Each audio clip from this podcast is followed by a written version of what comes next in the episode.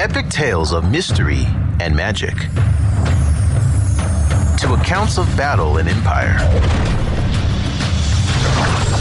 From the verses of ancient poets to the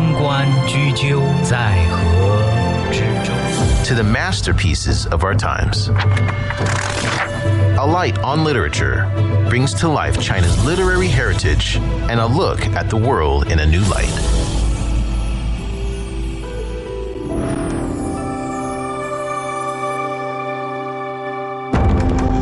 Hi, I'm Huang Rui.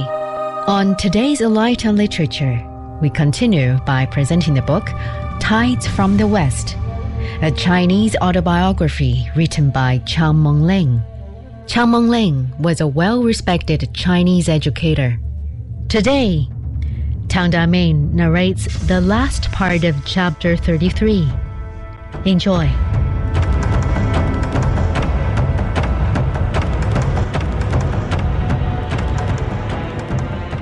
Learning is for the sake of its use. What is this use? It comes under two main principles. First, whatever has to do with the elevation of moral sentiments in the masses and with the cultivation of right moral attitudes in the individual. Second, whatever will contribute to national prosperity and the people's livelihood. These principles are the summary of ages of teachings from the sages and scholars. Whatever they say and teach has come eventually to these. Scholars learned them and diffused their learning to the common people.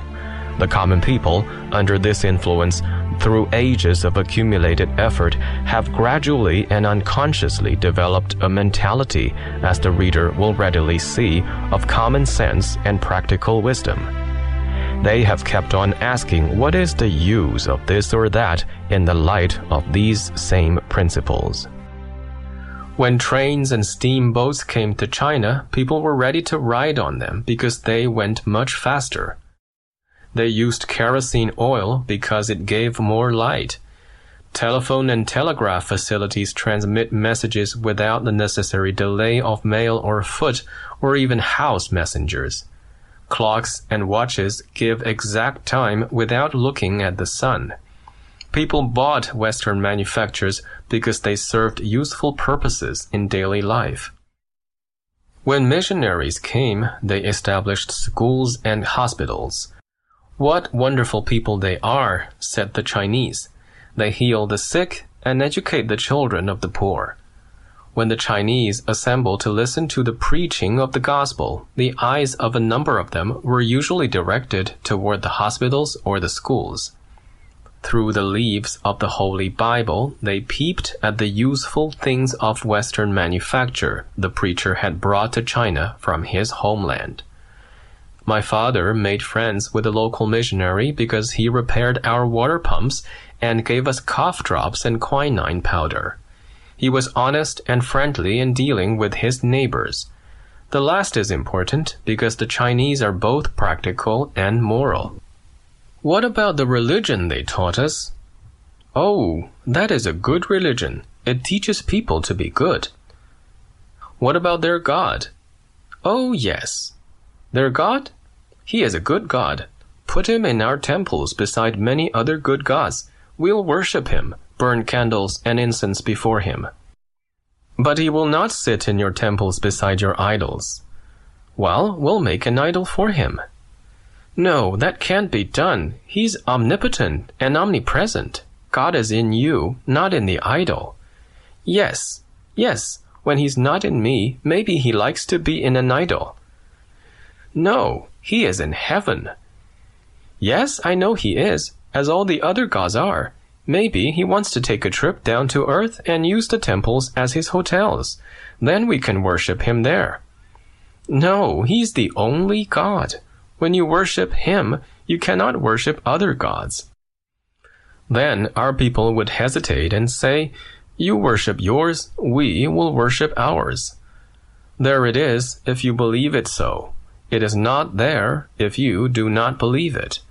Herein lies China's wisdom of religious toleration. Modern legal sense as the West understands it is not developed in China. Avoid the courts if you can. Let us settle our disputes without going to law. Let's compromise. Let's have a cup of tea and sip together with friends and talk things over. It is much less expensive, much less troublesome, and much fairer. What is the use of going to law? You often see stone tablets on the highways near a Xian capital bearing these bold letters, "Do not go to law." This may be the reason for the non-legal mindedness of the Chinese. But as modern industry and commerce grow, society will grow in complexity, and laws for governing the complicated social relations will be necessary. When laws become a necessity, the practical wisdom of the Chinese will see to it that we are more legal-minded. But would it not lessen the burdens of the courts if people should settle their cases by sipping a cup of tea? Do not do unto others what you would not have others do unto you. Critics say this is negative, while do unto others what you would have others do unto you is positive. Yes, that is true, but the Chinese prefer the negative from practical sense. You may like onions, so you try to force them upon others. That is positive. Onions may taste good to me, but others may not have the same feeling. They may fear them as ladies do rats. If you were not a lover of this obnoxious vegetable, would you like others to impose it upon you? No, of course not. Then why should you impose it upon others? It's negative, but it's more sensible. For the positive way, if you persist, will lead to trouble, while the negative way will avoid it. Love your friend. Be fair to your enemy. Of course, it is a higher ideal to love your enemy, but how many in all history have ever loved their enemy? It looks like hitching your wagon to a star. It is something unattainable. It is practical idealism to be fair to your enemy. So the Chinese prefer it to pure idealism. Is there any use in music? Yes, it is very useful. It can bring the feelings of an individual to harmony. It can raise the morals of a people to a higher level. Is there any use in the arts? Yes, they are very useful. They will cultivate the finer sense of the people and thus raise their morals to a higher level. Landscape gardening, splendid palaces and temples, landscape painting, literature, poetry, calligraphy, porcelains, bronzes, skillful carvings, and the like all cultivate this finer sense in man. Why must a man be honest? Because if you are dishonest and untrustworthy, people will not believe and trust you. Then you will fail in business and in dealing with other people. Dishonesty simply does not pay. Not only is honesty a virtue, but its practical results are invaluable to human relations. The Chinese love humor. Why? Because you can say things without offending people. Besides, you can get a lot of innocent pleasure from it. You can get along with people better by innocent and amusing suggestions. Humor makes company more congenial and life more enjoyable. Perseverance is one of the great virtues necessary to success. If you keep on filing and filing, you will break the steel. If you keep on grinding and grinding, you will shape the precious stone. In the scenic western hills of Peking, one summer afternoon, Professor John Dewey, Dr. Hu Shi, and I watched a Sisyphus beetle pushing a tiny mud ball up the slope. It pushed first with forelegs, then with hind legs, and then with its side legs. The ball rolled up and up until some mishap occurred which set it rolling down to where it started, with the diminutive Sisyphus riding on it. He repeated the process but met with the same failure. Again and again he tried. We admired his perseverance, said both Hu Shi and I. Yes. But his lack of intelligence is regrettable, said John Dewey. Thus, the virtuous see virtue, the wise see wisdom. There are different aspects in the same thing. The eminent philosopher is truly a loyal son of the West, while his disciples are truly loyal sons of the East. The West pitied Mr. Sisyphus's lack of head, while the East admired his heart. The Chinese people are contented with their lot. If a Chinese lives on a frugal diet, takes a humble house, and has enough clothes to keep warm, he feels satisfied. This attitude toward a simple way of living keeps China's millions contented and happy, but it precludes progress as the West understands it. Unless China is industrialized, she cannot lift the people to any level of material prosperity. Perhaps for years to come, her countless people will have to be content with their lot. The Chinese people are devoted to nature, not in the sense of finding the natural laws, but in the sense of cultivating the poetic, artistic, or moral sense of lovers of nature. To be under pine trees, steeped in the moon, and listen to streams flowing gently over the rocks gives one a placid mind and a tranquil heart. To see spring flowers in bloom makes one feel the universe filled with the spirit of growth. To observe autumn leaves falling serves as a warning of the approach of declining days. From nature, the Chinese learns the sublime nature of man. In Peking, there is the altar of heaven, built of white marble somewhat like a great theater, but terraced upward toward the center, which is raised higher than the surrounding terraces. At this altar, the emperors of the past worshipped heaven. On one clear moonlit autumn night, when the sky was blue without a speck of cloud upon it, the full moon shone directly upon my head, and the marble terraces were flooded with silver light overflowing into the vast space around me. I stood at the center of the altar and all of a sudden felt as if heaven, earth, and myself merged into one vastness. This experience of sudden sublimation made me understand why the Chinese regard heaven, earth, and man as one and inseparable. By believing in their unity, the Chinese elevate man from the pettiness of daily life to the higher plane of sublime spirit. The vastness of space, the brilliance of the sun, the placidity of the moon, the multitude of stars, the luxuriant growth of plants, the rotation of the seasons, the timely rains that nourish the crops, the winding rivers that irrigate the fields, the dashing tides that reveal the power of nature, the high mountains that touch the sky. Each and all furnish rich materials in cultivating man's sublime spirit. Of nature, man is born. To nature, man owes his life. From nature, he learns his ways of good living. Nature and man are one and inseparable. Nature is so good, so kind, so sincere, and so generous that man in his own very nature, which is but part and parcel of greater nature, must be good, kind, sincere, and generous. Here comes the belief of the Chinese that human nature is all good. Evils grow only out of the perversion of good. This is why great Chinese teachers and statesmen always trust the good that is in man. Great statesmen like Dr. Sun Yat-sen and great teachers like Dr. Tsai Yuan-pei always take any Tom, Dick, or Harry for a good man until he proves the contrary. And they're always ready to forgive and forget.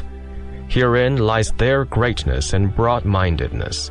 It is proverbial that a statesman's mind is so broad that you could row a boat in it, while a scholar's heart is as resonant as a hollow in mountain regions that echoes with every vibration of sound.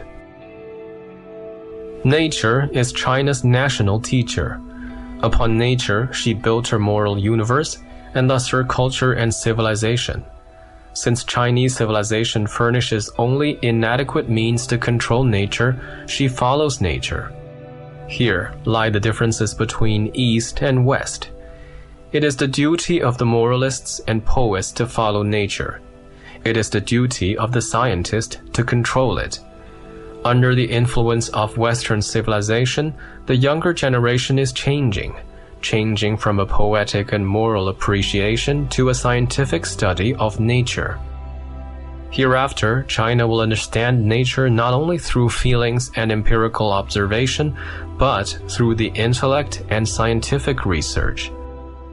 China will know nature more intimately and control it more effectively to bring prosperity to the nation and better the livelihood of the people. At the same time, science will not destroy the sense of beauty in nature as some people think it may. As I write, I look out through the windows and see, in the gardens, the old pine trees and bamboo groves fresh after a rain. And over the bamboo trees, I see the Yangtze River gracefully winding its tranquil way past the hilly city of Chongqing. The sense of the beauty of nature gives me peacefulness of mind and tranquility of heart. But if I think of the plants botanically, I see in them the growth of the cells and the circulation of the sap, which does not lessen my sense of beauty at all. If I look at the river geologically, I see, through its silt-carrying waters to its bed, which millions and millions of years ago may have been just dry land or even the bottom of a rough sea. Thinking in this way, the beauty of the gentle Yangtze remains in my mind, just the same or even with richer associations. That a knowledge of the working of their cells should destroy one's sense of the beauty of pine trees or bamboo groves is unthinkable. It makes me feel that nature is even more wonderful and beautiful with a scientific outlook. From love of the beauty in nature and a feeling of her irresistible force, a strong fatalism grew up in the minds of the Chinese people. In spite of all human efforts, nature will stick to its invariable course. Thus flood and drought are beyond human power to control, and people have learned to submit to fate. Since it is fate, they may just as well take it good-naturedly. What is the use of making much fuss over fate? This is why one finds many a toiler in China with a smiling face. Misery is a fate. Why not take it in good humor? Here is one secret of why the Chinese people have had so great a capacity to stand hardship and suffering during the years of war. Do your best, perform your duty, and let fate take care of the rest. Enjoy nature's way and be contented with your lot. The placid autumn moon, the tender June breeze, spring blossoms, winter snows, all are in store for your enjoyment, rich and poor alike.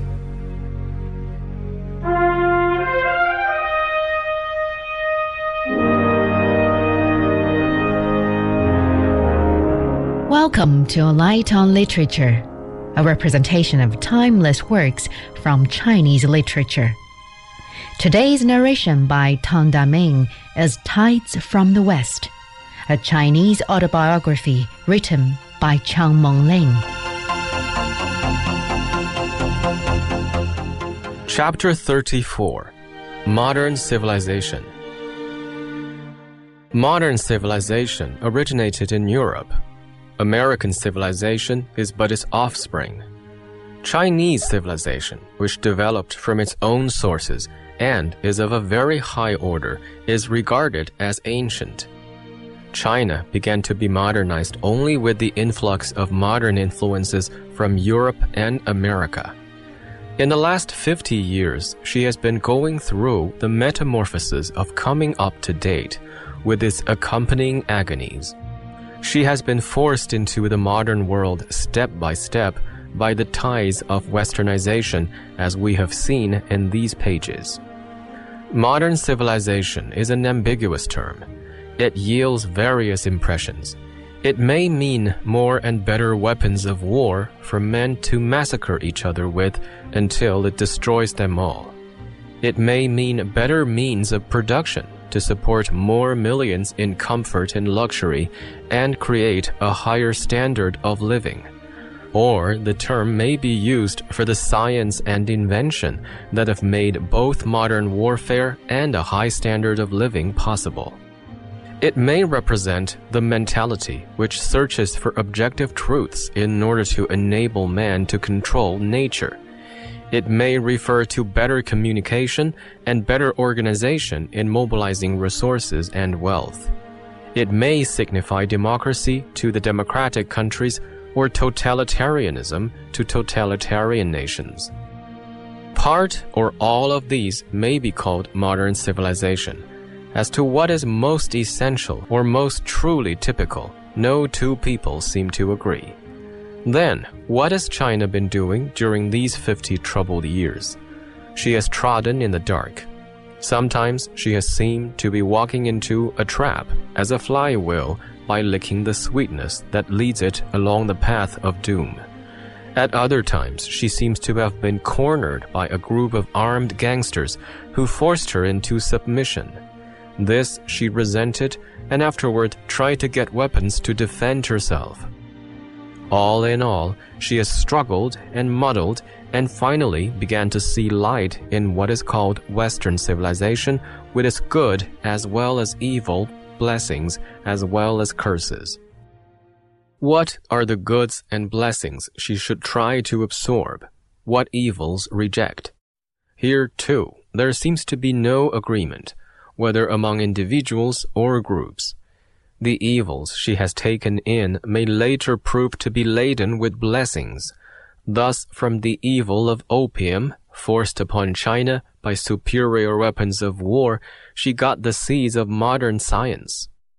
The goods she has adopted may prove to be accompanied by unsuspected evils.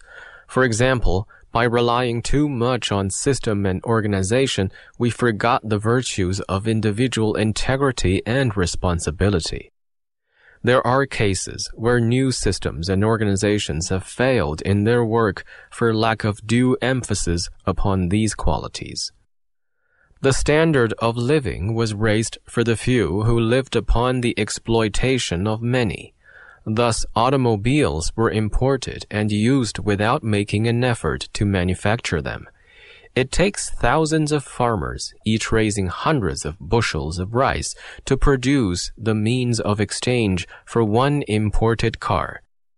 Modern conveniences in modern towns, such as electric lights, radios, flush toilets, and other comforts, must be paid for by the sweat of millions of tillers of the land. In lifting our standard of living, we are impoverishing the country by an unfavorable trade balance. Yet the standard of living must be raised, and accompanying evils must be remedied by scientific agriculture, farm machinery, and an irrigation system for increased productivity. These, again, will give rise to new problems. We have suffered much from modern civilization, yet we still need more of it. If we take too much at a time, we vomit it forth again violently, as in the case of the Boxer Uprising of 1900. If we take too little, it is ineffective. This seems to be how modern civilization goes in China. Yet China must muddle along with the world willy-nilly.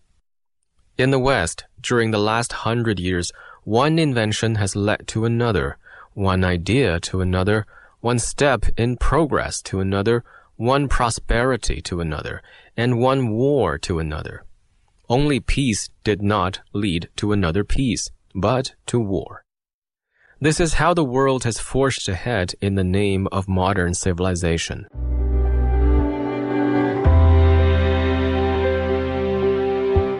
And that was part 1 of chapter 34 of the book, Tides from the West, a Chinese autobiography written by Chiang Monlin, read by Tang Da-Ming, and published by the Foreign Language Teaching and Research Press.